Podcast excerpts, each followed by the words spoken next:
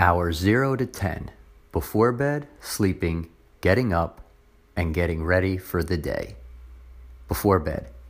Great news. Before the alarm rings in the morning, we already have 9 to 10 hours of workout time in, depending on how well and how long you slept.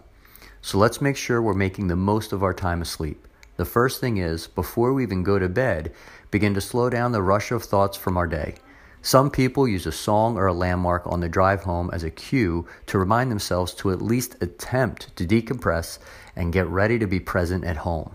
Before we get home, once we get home, or before we go to bed, we should relax and refocus with deep breathing, meditation, and my favorite, prayer.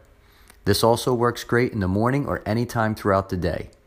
Deep breathing, meditation, and prayer is like a superpower that can penetrate the greatest amount of stress and provide us with the strength we need to get through anything, even when we don't know how we're going to get through it.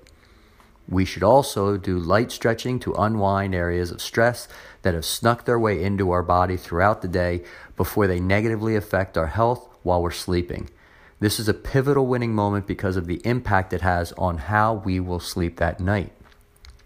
The sooner we remove stress from our body, the better the body can perform what it's naturally designed to do, which is heal, repair, and provide us with what we need to have the best life possible health.